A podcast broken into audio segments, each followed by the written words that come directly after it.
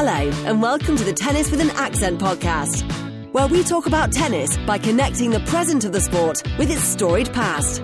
Be it the nuanced unpacking of the individual stories, long form interviews, or the detailed tour level analysis, we have you covered. Stefan Edberg came into the 1990 US Open as a newly crowned world number one and having one of the best summers of his pro career. His last loss was to Boris Becker in the semifinals of Queens, so basically won four tournaments heading into the Open. However, his stay in New York did not last long as he lost to uh, the late Sasha Volkov in straight sets in the first round, making only the sixth time in the tournament's history that a top seed player failed to win this first match. I'm going to read a quote from Edberg's post-match press conference from that year from the New York Times. Quote, I didn't feel good, didn't feel comfortable, and I was struggling to find my game. To find the way I usually play, I'm not 100% comfortable here, and I don't think I ever will be. I told myself this year that I wouldn't let things bother me, but it's over now. What transpired between Edberg and New York the following two years is stuff of legends. Everybody knows he wins the 91 and 92 editions of the championship, and this is podcast worthy. This is your host, Saqib Ali. I've set this uh, stage for this conversation, and I'm joined by two regular guests, uh, Hall of Famer Steve Steve Flink and historian Richard Evans. Join me in this show as we look back at the Edberg Championship runs. Welcome to the show, gentlemen. Hello, good to be with you. Yes, Akib, nice to be here. Looking forward to the discussion. Yeah, Steve, you and I spoke about Goran Ivanisevic. Now I think this is even a more rich conversation in terms of Edberg's affair with the New York City. So I'll give you the microphone, Steve. Uh, I was in far in India reading this stuff in newspapers. Edberg losing to Volkov that year uh, after having you know become number one for the first time, and before that in 1989 he lost to an aging Jimmy Connors, six three, six two, six one, and I read somewhere Connors even forfeited a game in that match and still beat Edberg pretty handily. What do you remember of those early years? Why was Edberg not at his best at the Open? Uh, some of it is inexplicable. He had been in the semifinals in '86 and '87, more his standard, and I, at that time I thought it's just, it's just a matter of time. Then he had a match against Krickstein where he was foot faulted about 25 times and lost the match in five. And and uh, as Richard remembers, Stefan had this attitude that he wanted to get the net to the net as swiftly as he possibly could, and therefore it was worth it to him to get called for foot faults because on, on, the points that he did not, he was just that extra inch closer to the net. He was very stubborn about it. But in, in any case, it's things went south after 86 and 87. And you just alluded to the two worst moments in 89 and 90. I, I didn't understand it. And it was starting to get in his head. And that was that was a shame because there was no reason he shouldn't have been playing his best on the hard courts. I was so happy that he finally rectified it in, in 91 and 92 a lot of Swedes, I think, probably, or a lot of Eastern Europeans as well, had this uh, equation with the New York City. So before we get into Edberg's two championship runs, uh, Richard, for a younger listener, Stefan Edberg is Roger Federer's coach. I mean, that's how times move, right? So paint a picture of what this man was about and also bring in his equation with his long-term coach, Tony Pickard. I think they stayed together for more than, what, 15 years? So throw some light on that relationship. Yes, it was uh, one of the longest uh, and best uh, player coach relationships that any of us have known. Um, and Stefan was so lucky to run into Tony Pickard, who was uh, an interesting character. I knew him when he was on the fringes of the British Davis Cup team. He was never really good enough to be a regular. He certainly didn't win Wimbledon, but he walked around the place as if he had he was cocky, he was funny, he was uh, always someone who was uh, looking on the bright side of life and a little bit pugnacious. And he was everything in that respect that Stefan was not. And that is what he gave Stefan. They, they met by chance, and uh, I don't know quite why, but they decided to work together. And Tony offered to, to coach Stefan, and he had nothing to do with changing Stefan's stroke play all that was there. What wasn't there was a champion's demeanor. Uh, because here the, the, the, the, chin was on the chest, and this beautiful blonde Swedish boy of 18 walked around as if uh, life was a bit of a problem. And the first things that Tony said to him was get your chin up, get your head back, get your shoulders back, walk as if you're a champion, look like a champion, and people will believe you're a champion. And it completely changed Stefan. Uh, he, he looked like a different person. And when he walked on court, uh, his opponent saw a, a different human being, quite apart from the fact that uh, he was going to have a lot of trouble with the serve and volley, where the backhand volley, one of the great shots in tennis, and the shots that won Stefan all his titles.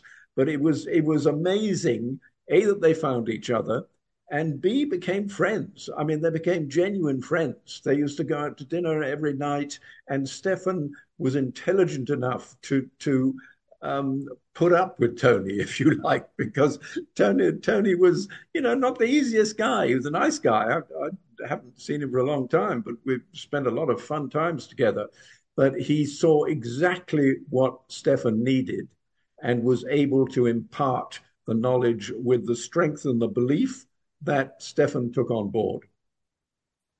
So this is more like a again a historical reference point here as well a lot of Europeans, like I said, struggle with the New York weather. Uh, Borg, you know, of course, I don't know if he struggled, but he reached four finals.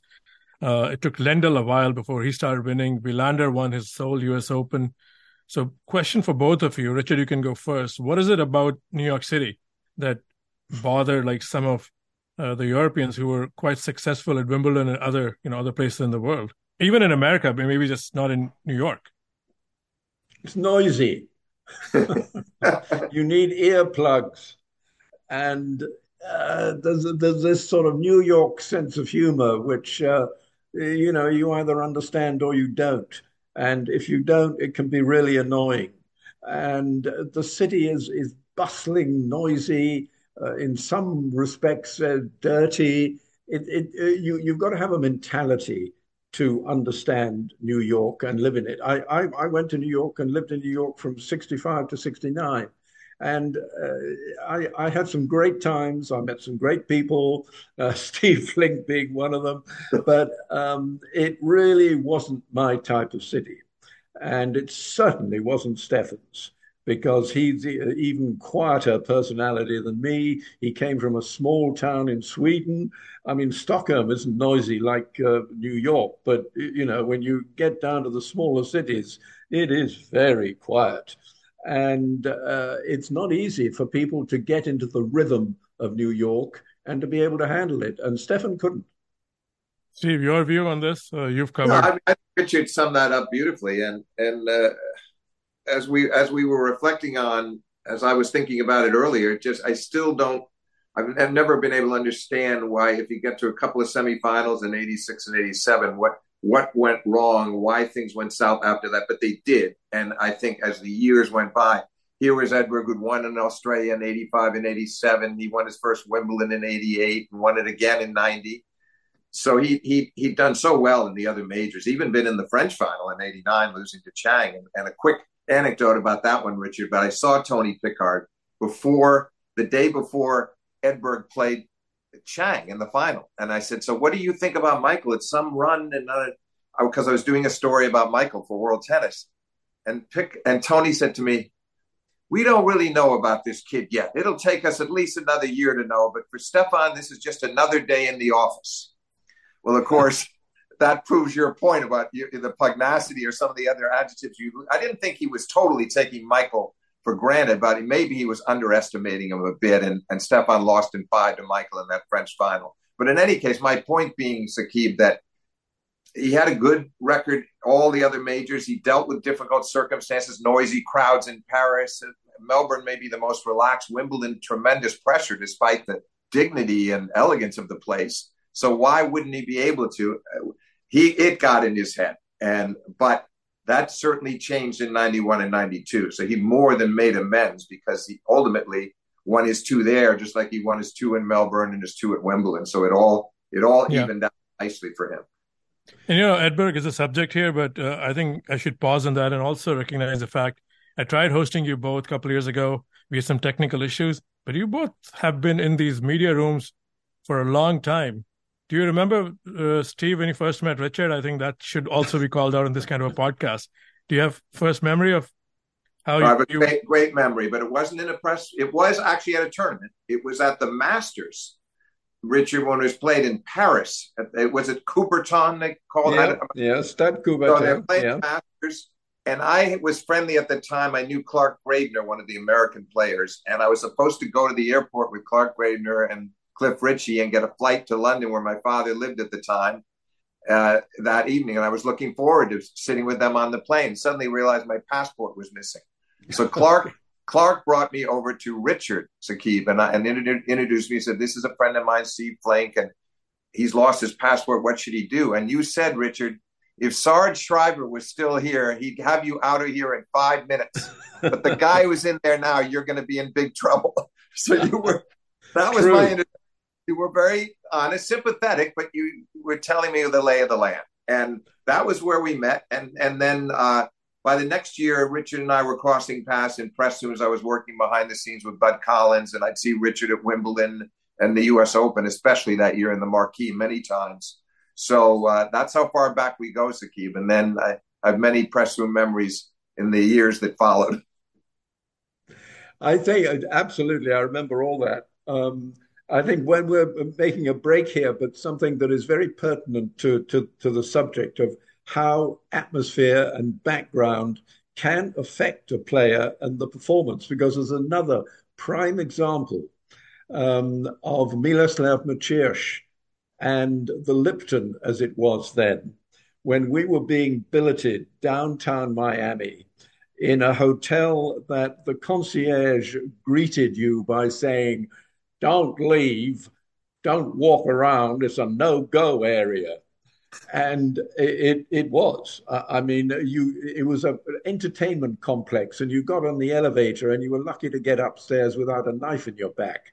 It was not a very pleasant place to be, and the players sort of some of them enjoyed it, some of them didn't. But Miloslav Mečíř said no, thank you very much, and he found himself a little hotel, which I think has probably vanished now, on the beach on Key Biscayne and he used to take strolls at night looking at the sunset. And he was so relaxed and so happy, he won the tournament. and if he'd stayed downtown, he would not have won the tournament. And it's sort of the same thing that we're talking about. So Stefan isn't the only example of this. Very true. Very true. Well, Key Biscayne is indeed. I mean, that's the only thing I have in common with both of you that I've also been to Key Biscayne. But let let's let's move past uh, this and go back to Edberg. So, mm. Steve, ninety one, unlike ninety, he's world number two now. He's coming to the Open. Uh, unlike 90. Now he's won Queens, but that's the last time he's won on tour. He lost a semifinal at Wimbledon to Stich, and then uh, he really hasn't had a good summer. Like the year before when he won Cincinnati. He's won few matches in LA, few matches in uh, Cincinnati, and he lost at the Long Island. What is it? Hamlet Cup? It used to be called. Yes. Yep. yes. Goran Ivanisevic. So, what do you remember of those times? I'm sure this was in your backyard. You went to those tournaments. Uh, this was week before the Open. A lot of top players use that. Lendl used to play that quite often. And uh, talk about uh, the prep to 91. What do you remember? And him losing to the final uh, in the final to Lendl. Yeah. Well, listen, I, I, I think, I think, are we talking about 90? We want to talk about the 91 Open now, right? No, the, yeah, 91 Open, but uh, in the week before the Open in Long Island, yeah. he loses oh, yeah. to Lendl. I don't yeah. think he I, I, you're right. The results, it was not a good run of results. He also, the Stich match was frustrating because he won the first set and then lost three tiebreakers never lost his serve in the match. So that was frustrating him having been in three mm-hmm. Wimbledon finals in a row, having beaten Boris in two of the three. So maybe in a way the pressure it was a different kind of incentive he had after all these good Wimbledons. He comes to New York and, and also a little less expected of him, strangely, given the the the, the run that he'd had. And I, I just I still remember thinking he was very dangerous and over and overdue. And sure enough, you know, he did lose a set to, of all people, Bryan Shelton, Ben Shelton's yes. father, in the first round, and one set to Jim Grabb, better known as a doubles player. Uh, but otherwise, he was moving through that draw very comfortably, and then eventually came up against Lendl in the semis and blitzed him. And then he gets into the final. and they beat Lendl in straight, which was a big confidence booster because Lendl, of course, had been in eight straight finals from 82 through 89, and the Open had become his his uh, favorite of the majors in many ways. And uh, Edberg plays Courier in the final.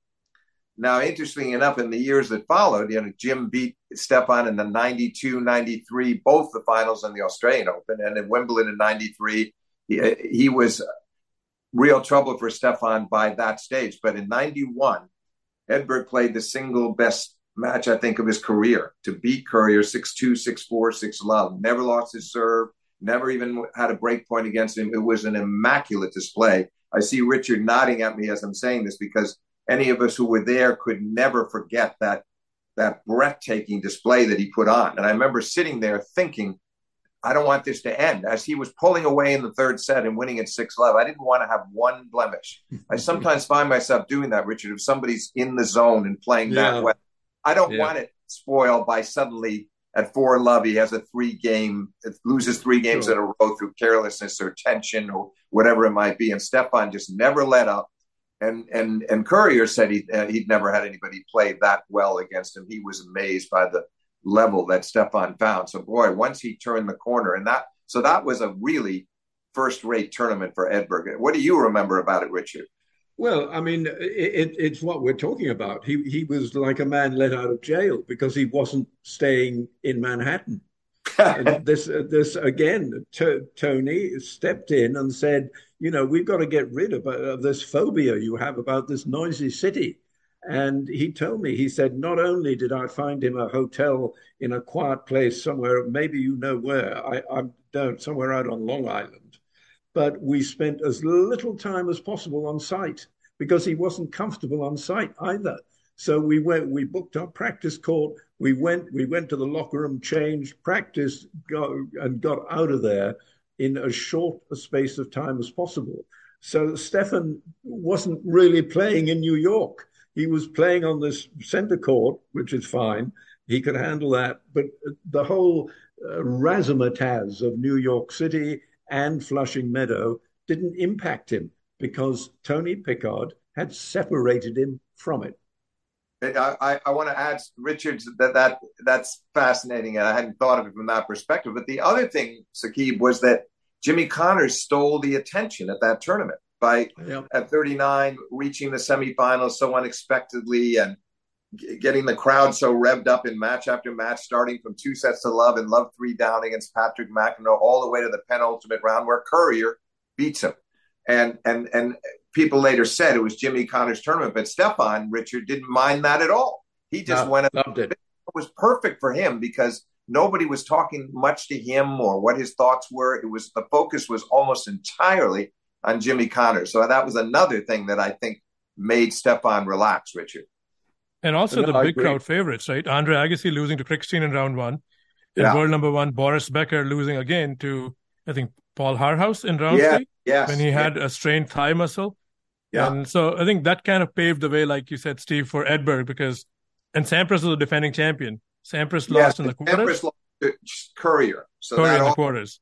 Yeah, so there were a lot of good results from, but on the other hand, he still had to go through Lendl and, and Courier at the end, which wasn't easy. But by then, he was peaking and, and he was capable of beating anybody. And what what a great, what a terrific way to win his first title in New York like that. So so convincingly. Absolutely. How was it? Yeah, so, go on. Go ahead. No, I was going to ask you both, and Richard, you can go first. How was it covering covering Stefan from press room to press room in the world? Was he a man who would give you a lot of quotes? Unlike Borg, I think he was still media friendly. Borg was more shy, but how was it writing a story on Edberg? How quote dependent were you guys, and what did he give you in return? Well, he was, um, you know, he wasn't a big extrovert, um, but he had um, he had a funny sense of humor. Um, one of the funniest things um, you had to know Stefan really well to understand that Swedish sense of humor. We were on a flight uh, leaving Tokyo, um, uh, heading for LA, and we stopped in Anchorage. The plane stopped in Anchorage, and uh, Edberg was on my flight, and uh, his longtime doubles partner, Anders Järryd, took a, a later flight, which was following us across the Pacific. and both planes were due to stop uh, in Anchorage. And so Stefan decided that he was going to get a bit of cardboard and put Anders Järryd on it, like chauffeurs do when they are meeting people getting off flights, and went to the gate.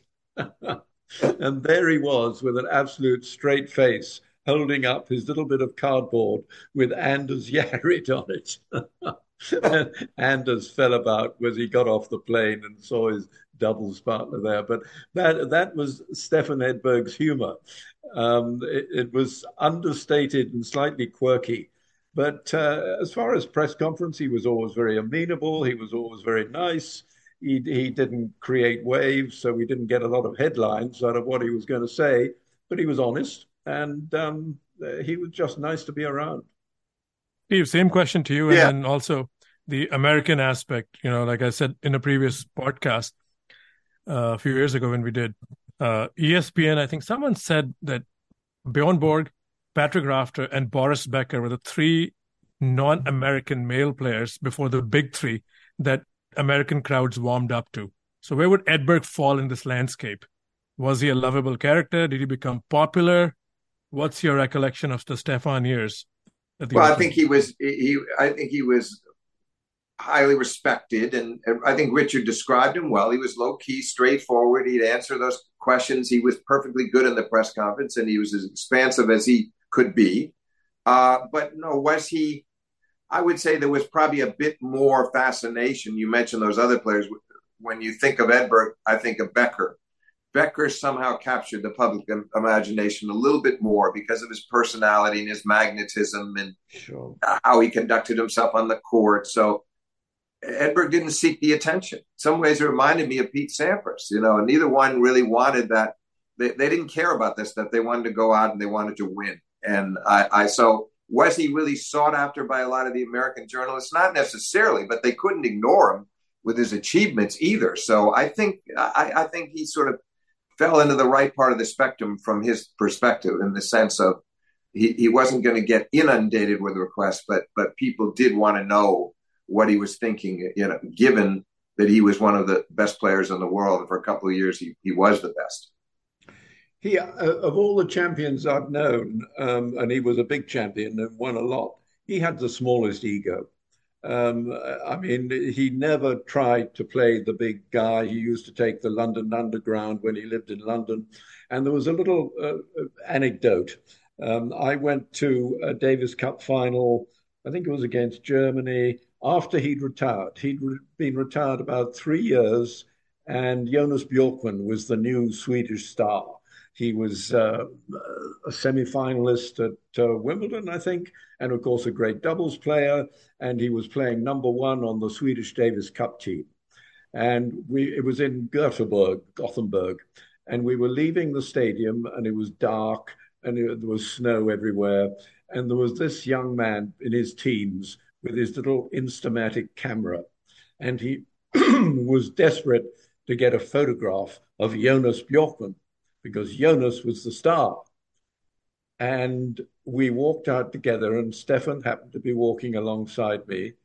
And the young man, oblivious, turns to Stefan to ask him to take a photograph of him and Jonas. and so you, I wish I'd had my own camera to, to, to have a picture of this scene. But of course, Stefan said, "Of course, you know, not a. I mean, it, no, no irony about it at all, as far as Stefan was concerned. He was very happy to take Jonas's picture with the young man, and that, for me, really summed up Stefan.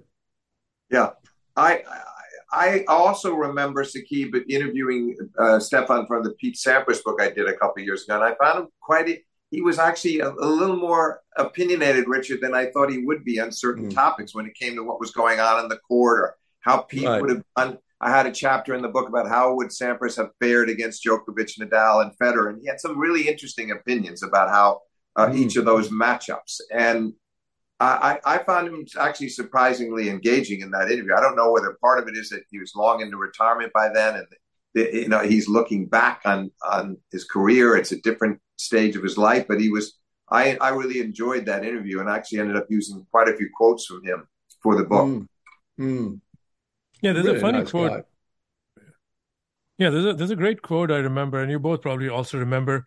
There used to be this program, ATP Tour Uncovered, a weekly before mm-hmm. we had Tennis Channel. It used to be on ESPN once a week, so I used to watch that a lot. And I think there's a throwback when Edberg was retiring. They showed that Jim Courier, I think, kind of gave him, you know, like a nice hug, you know, at one of those press uh, post match ceremonies. And then Courier said, as a tribute, on the tour, you play for yourself. You're a professional. You don't root for anyone else. But Stefan is the one guy that whose success I enjoy. And that mm. kind of shows mm. like, you know, why this award is named after him. And then even in his partnership with Federer briefly as his coach for a year and a half or two years, yeah. brought back a lot of old memories. Uh, so Richard, again, his rivalry with Boris Becker is kind of storied. What do you remember of those times? I'm a huge Becker fan. I didn't enjoy Edberg's success, guilty as charged those days, but now I look back and see what a classy guy he was. Uh, how fun well, was it two to total opposites. those two men? Yeah, yeah, two total opposites in personality. Um, Boris sought the limelight. Uh, I mean, just craved it, um, whereas Stefan was completely the opposite. And as uh, tennis players uh, and matchups, you will find I don't have the stats in front of me, but I'm pretty certain Becker had a winning record over Stefan. But Stefan won some very important matches against Becker. He, he beat him at Wimbledon and he beat him in the Davis Cup. And it, it, it was interesting that uh, for such you you would have expected Becker to be the dominant force when all the chips were on the line and there was a Wimbledon title at stake, and it, it wasn't the case. Stefan won some some of the important matches against Boris, um, which uh, I found fascinating. Yeah, French back, Open semis. And... Richard's point, Keith. Let me just back up Richard's point. He, he, it's so true because it was 25-10, Richard, career for a oh, Becker really? over at yeah. 25 okay. And yet, two out of three Wimbledon finals, they met three years in a row, 88 through 90, and Stefan wins two of the three over Boris. He beat him in yeah, a French exactly. semi. And as you so he, the, the, wins that he had amounted to a lot. Yeah.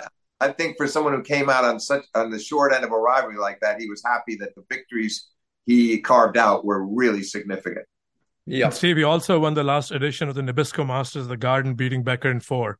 Yeah. So there you go. I think, I mean, yeah. I hate to bring this up, but 4 1 against Becker in big matches. I'll never repeat the stat again, but that's yeah. the truth. Saqib, you have to, uh, uh, Richard, you got to understand Saqib is a great, great Becker fan. He's also a great Lendl fan. So it, it, he speaks with deep emotion on this topic. So you, you yes, I know. You, you, were reminding him of things he didn't want to remember. That's right. I'm sorry. I've, I've, yeah, I mean, I, have grown up slightly in my 40s now, so I'm a bit mature. Uh, you know, back in the day, I was shortchanging Edberg left, right, center whenever I got a chance. But now I'm doing a podcast. I think he's a class act. All right, Good gentlemen, so let's, let's come to 1992. So, Steve, I'll go to you first. That has to be one of the all-time performances in your coverage of the Open, or even all the majors. I know with with the Big Three era, record books have been redefined and there's a golden stage of tennis what Djokovic did last night against Alcaraz all factored in but the 92 US Open the effort from Edberg I mean this has to be spoken at length I think this is as incredible as it ever was at least up till that point Oh no, even till to, to, this day. I mean, think about it. He's the defending champion, and he comes back, and he's in the fourth round. He's playing the number fifteen seed Richard Krajicek, who, of course, as Richard well remembers, goes on to win Wimbledon in 96. So Krajicek was emerging. He was the number 15 seed as a result. And it's Edberg is down 2 love in the fifth, actually 15 30 in that third game, in danger maybe going two breaks down. But he comes back and wins at 6 4 in the fifth. That's the first great comeback. Then Ivan Lendl next. And, and he's cruising. He's winning the first two sets at night, three and three. And the next thing you know, he's lost the third. And then he had four match points at the end of the fourth with Lendl down love 40 on his serve and, and then an ad, and he could not convert. And Lendl wins that set 7 5, and they have to come back the next day. Mm-hmm. And in the fifth, Lendl's up, goes up a break 4 3 and has three chances to go up 5 3. He was very close to winning it before Edberg escapes again. But he's not through because in the semis, He's playing Michael Chang, longest recorded U.S. Open match ever, five hours, 26 minutes. And it, once again in the fifth set, down a break, uh, love three, and he's down 15 40 to go down two breaks. And he gets out of it and then also climbs back from 2 4 and wins the last four games. So, three matches in a row, he's come from a breakdown in the fifth against Krajicek, Lendl, Chang. And now he's playing Sampras in the final and he loses the first set to Pete. And Pete, of course, had won the title in 1990. And then they Edberg came back, won the second. They go to the third. Sampras serves for the third, which you know is going to be a pivotal set.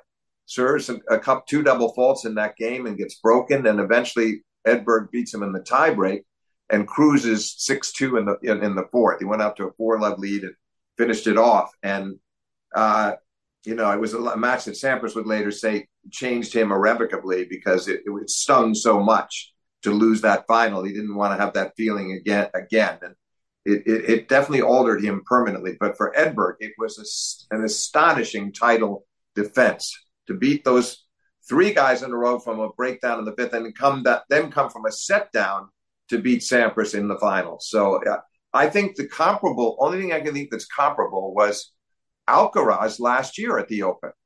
Uh, he wins three five setters in a row himself. One, uh, two of the three, he came from a breakdown in the fifth against Cilic and match point down against Sinner, and then finally Tiafoe in the semis. He didn't come from a breakdown in the fifth, but he still went five again, and then he he won the the, the title over Casper Ruud in four sets. That was comparable to to what Edberg did. Not quite as impressive, but darn close. So I I do think I, I, I do think it's one of the great achievements of, of, anybody winning a major in the open air, what Edberg did in in '92 to defend that title. Richard, how do you feel about it?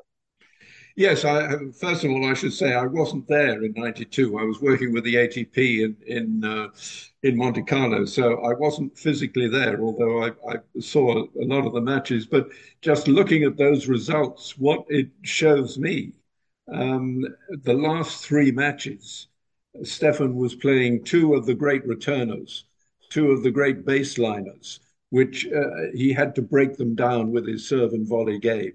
And then in the final, he gets a mirror of, of himself yes. as far as uh, serve and volley tennis is concerned against one of the great proven champions of that style of tennis. And he wins 6 2 in the fourth set. Uh, so, I mean, uh, what more could you ask of someone to deal with the different types of player one has to beat to win a Grand Slam? No, it's so true because you know a huge server in Krajicek, an attacking player, what a yeah. great. Ben Lendl, who who is uh, the quintessential hardcourt player and in some ways a transformational player of that era, who sort of set the template for others with that big serve and then the inside out forehand, and then that adjust to Chang, indefatigable, great counterattacker, and go from Chang to Sampras. How yeah. much more? How much adjustment can one man make? I know exactly. no, I mean it's just hit me just looking at those uh, opponents that he had to get through, yeah. and um, he was underrated. Um, I, I, hope uh, not underappreciated because he, uh, apart from anything else, Stefan was just beautiful to watch. I mean that motion of the serve uh, and, and, the the progress to the net for the backhand volley. It was like uh, un, un, unreeling a, a thing of silk. It was just one movement, one whole movement. There was no hitch, no stop, nothing. It began with the serve and it followed into the net, and the backhand volley was put away, and that was the end of that point in about one of a second. Yeah. And it, it was just breathtaking to watch. It was beautiful. It was. Hey, it was. And and he, I think the Richard mentioned the backhand volley. To me, you know, you have you, you look at his backhand volley. It's probably the best back backhand volley we've ever seen. Tony Roche is right up there with him, and yeah. Ken well, not far behind. But you can't say anybody had a better backhand volley than than Edberg, and yet we shouldn't diminish what the forehand volley was. He just was fantastic up in the forecourt. He was all around yeah. the best volleyer in tennis of, of his time and one of the great volleyers of all time. Because the forehand off the ground was his weakness. Yes. Um, and the funny thing was, I'm pretty sure, having watched him so much, that uh, the less time he had to think about it, the better. Uh, if he had time with his forehand off the ground, he could go anywhere. But if it, if it came back at him really fast and he didn't have any time to think about it, it was fine. Yeah. so there was a psychological aspect to that forehand weakness that Stefan had. That that was the only problem with this game. The rest was just classic. Absolutely right. And that then in turn, Lendl used to talk about how well Richard that that Stefan would cover up the forehand in the sense of he'd be trying to keep peppering away to that side, and suddenly Edberg's coming in from almost on on the baseline. He suddenly shortens his backswing and he's hit a down the line forehand approaches and on top of you again. So he wouldn't let you trap him uh, uh, in the baseline for too long and expose that forehand. He was very good at that. You know, the interesting thing we were talking about uh, Tony Pickard not doing much with with with Stefan's game because the game was there. It was the mental aspect. But go back to his early coach, the, the again the seldom talked about Percy Rosberg. Yes, who found himself looking after a young twelve year old called Bjorn Borg, and had a look at him and said, "Yeah, that backhand's very good. Keep keep that keep that two handed backhand." And then a couple of years later, he had a 12 year old called Stefan Edberg, and he had a look at his two handed backhand, and he said, You know, you could do better than that. Go to a one hander. I mean, you want coaching? Yeah. I, I, I, mean, Percy deserved, you know, an award. Uh, I mean, that because he he nursed two of the great backhands. Uh, one and, was know, a double hander, and the other was a single hander. That's interesting because, of course, Pete Fischer, and this is what happened with Pete Sampras too. As you know, he had a one back, and the, and uh, he had a, he, he, had the two hander initially. And Chang yeah. actually told me when I did the book, it was a great two hander when he was yeah. 13, 14, and they but they wanted to make him the, a great serve and volleyer, an attacking player. So they switched to the one hander too. So Edberg and Sampras have an awful lot in common. Yeah, that's true, and it, it just shows you what a great coach can do yeah. Um, and and have a, a, an amazing effect on a player. But that for Percy Rosberg was was quite a, a double call with Borg and Edberg. Yeah, he got it right. He sure did. A uh, lot of food for thought, gentlemen. So uh, I have a follow up here, Richard. You both actually said he has one of the arguably the greatest backhand volley in the Open era. Uh, what seldom gets talked about is how quick he was to the net behind his serve. So, Richard, same question for you, Steve. Richard, you can go first. You've seen many guys do serve and volley, you know, even the great Aussies like Hoad, Laver, you name it, and then yeah. all the way to the Beckers, Edbergs, Pat Cash, Rafter. Where would you rank Edberg's quickness? I know it's all memory. How quick oh, was getting he to the net? He's, yeah. he's, he's up there because, as I said, it, it was one motion. The, the whole thing was just a swoosh the, the, the serve, and he was at the net for the backhand volley or the forehand volley um, before you could blink. And um, he he was as quick as anybody. I mean, John Newcombe was was pretty good. And uh, talking about confidence, uh, quote I always remember from Newk uh, saying, "If I hit my forehand volley um, the way I want to, it doesn't matter where my opponent is because he's not going to get it back." Um, which is a great show of self confidence. He didn't have to look to see where the opponent was, because if he got that ball in the middle of the strings on the forehand volley, the point was over. Um, I don't think Stefan had quite that kind of self confidence, but he certainly at the net he he was uh, he was fantastic. He was, and he. The other thing about it, Saqib, was that he would he didn't have a big serve. So you think of, you know, a Sampras or a Newcombe and some of the bigger mm. servers, it's harder for them to get in tight for the first volley. They did it beautifully. But mm. in Edberg's case, he basically kicked it. It was a heavy spin. It gave him plenty of time to blanket the net. And mm. then he was all over you up there, and you had to hit a perfect return to stop him on uh, uh, up at the net. So I think that was another part of the secret was the package, the way he the way he served, and how it enabled him to get in so fast. Absolutely. Absolutely. Right, so we're in agreement. So, Steve, let's go back to the Chang match. I remember a few days before that match, Becker and Lendl had produced the longest match in the Open with five hour one minutes, and then three four days later, these guys break that record of five hour twenty six minutes. So that match had a lot of back and forth. And where would you rank rank that in the great matches you've seen at the Open, Edberg and Chang? A lot of contrast at play, a lot of service breaks, a lot of leads being exchanged. I remember Uh, but your memory, I think, I'm going to rely on that. Where do you place that match in well, the epic matches high. you've seen? Yeah, pretty high because you the sets, you know, it, the first three sets are all tiebreaker, tiebreak one seven five, so a couple of tiebreakers. The fourth seven five, you know, so nothing was shorter than seven five, and then the fifth goes six four, and they all were so competitive. You had the great contrast. Edberg approaching a lot, Michael trying to pass him. The quality was really very high on a quite a hot day too. Uh, I put it up there. Now it wasn't a final, but still, it, it's certainly one of the really uh, uh, great semifinals I've seen out, out, of the Open, no doubt about it. Yes, I, as I said, I, I wasn't there, but from what I remember, it was certainly an extraordinary battle uh, of contrasting styles yeah. and uh, yeah. uh, just a, a, very memorable match. Obviously, it will live in the memory for a whole lot of reasons. Yeah, and heartbreaking for Chang, obviously, because you know mm-hmm. he was close in that fifth, but it was just again another example of Edberg Edberg's composure under pressure. He, I mean, and mm-hmm. time and again we saw it. His temperament was just it, mm. it was a because un, underneath that, Richard, he obviously he did he was he was a fierce competitor, but oh, but yeah. but he would not lose his cool, and he would no. he did he believed in himself enough. You're right in the comparison with Newcombe. I agree with you, Rich, because Newcombe was extraordinarily confident. There were few like him, but Stefan had that quiet inner belief. Well, you have to. I mean, he won too much for, for him not to have had it. you know, you can't you yeah. can't uh, go on winning Grand Slam titles and yeah. Masters and the whole thing.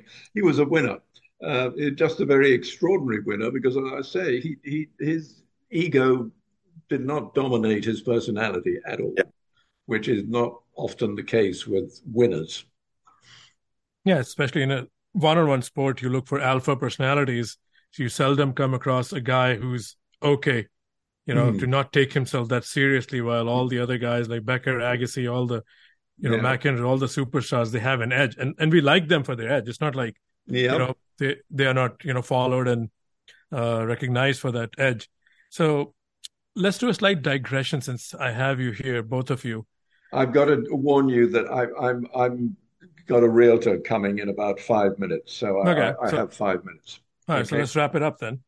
Uh, the the tournament calendar used to be a lot lot different back then because a lot of times you go to the ATP page of a certain player, you see players playing a tournament in Dallas, then they go sometime to Japan, sometimes they come back Monte Carlo, then they go to Forest Hills.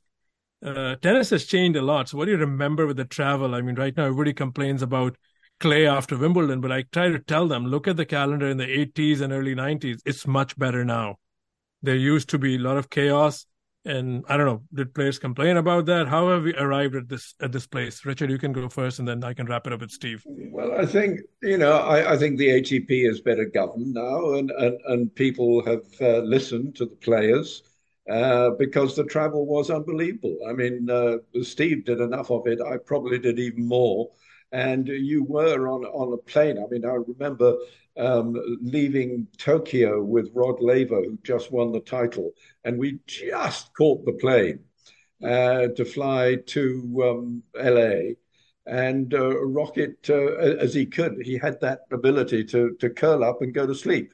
He was asleep before the plane took off, and so he, he he got over part of the jet lag problem. But we were always fighting jet lag, and uh, you know I, I remember watching a uh, everybody was was was playing. Um, uh, what's that game everybody played? Uh, not blackjack, but uh, backgammon. Yeah, backgammon. Yeah, uh, thank you. Backgammon. There was a whole. The, the tour was playing backgammon. and We were we were in LA, and um, a couple of players, Chang and someone, uh, maybe El Shafei, um, were playing in the clubhouse where we were. I think it was San, Francisco. And um, the next week, I walk into the clubhouse in Rome, and the two were playing this backgammon game. And we'd flown around the world, and the game didn't seem to have been interrupted. They were still playing it. and it, it, we just took it in our stride. You, you were in another place. Oh, okay. Um, but it, the, the travel was unbelievable. In turn, I think, uh, Saqib, the players just they played more. They were maybe the game wasn't as, it's clearly a di- different level of physical exertion now. Not that yeah. they back then, but also Richard remembers that a lot of serving and volleying, quicker points. There's a lot of factors, but I think the guys couldn't possibly play as many tournaments as Laver and Rosewall and Newcombe and those guys did routinely. No. Uh, so that's another factor in in in the whole scheduling dilemma. And now Absolutely. stars don't travel. I'm sure, Steve. When is the last time you and Federer and Djokovic were in the same flight? Doesn't happen anymore, right? oh no, no, definitely not. All right, so I think we covered quite a lot here. Got a lot of good anecdotes. Any parting thoughts on Edberg? How do you remember his legacy? One minute each, and we can wrap it up. Steve, you can go first, and Richard, you can well, have a last thought. One of the most dignified champions. It's it's so as you said earlier. It's so fitting that the ATP would have a sportsmanship award named after him. Who, who could be more deserving of that? Conducted himself impeccably through all his years as a as a, a, professional and very worthy of winning two Wimbledons, two Australians, two U.S. Opens. And I just remember I thought he did the game proud with the way he the way he conducted himself in the public arena. Stefan Edberg was gracious and graceful, and he was a wonderful ambassador for tennis. Right, that's a perfect way to end this. I enjoyed this hour thoroughly. Hopefully, the listeners will too. Uh, we'll try to get you both back together on another player before another major. Hopefully, we can do this. Thank you both. Thank okay, you. Thank you. That was fun. Steve, I will see you in Manhattan or the Flushing Meadow anyway.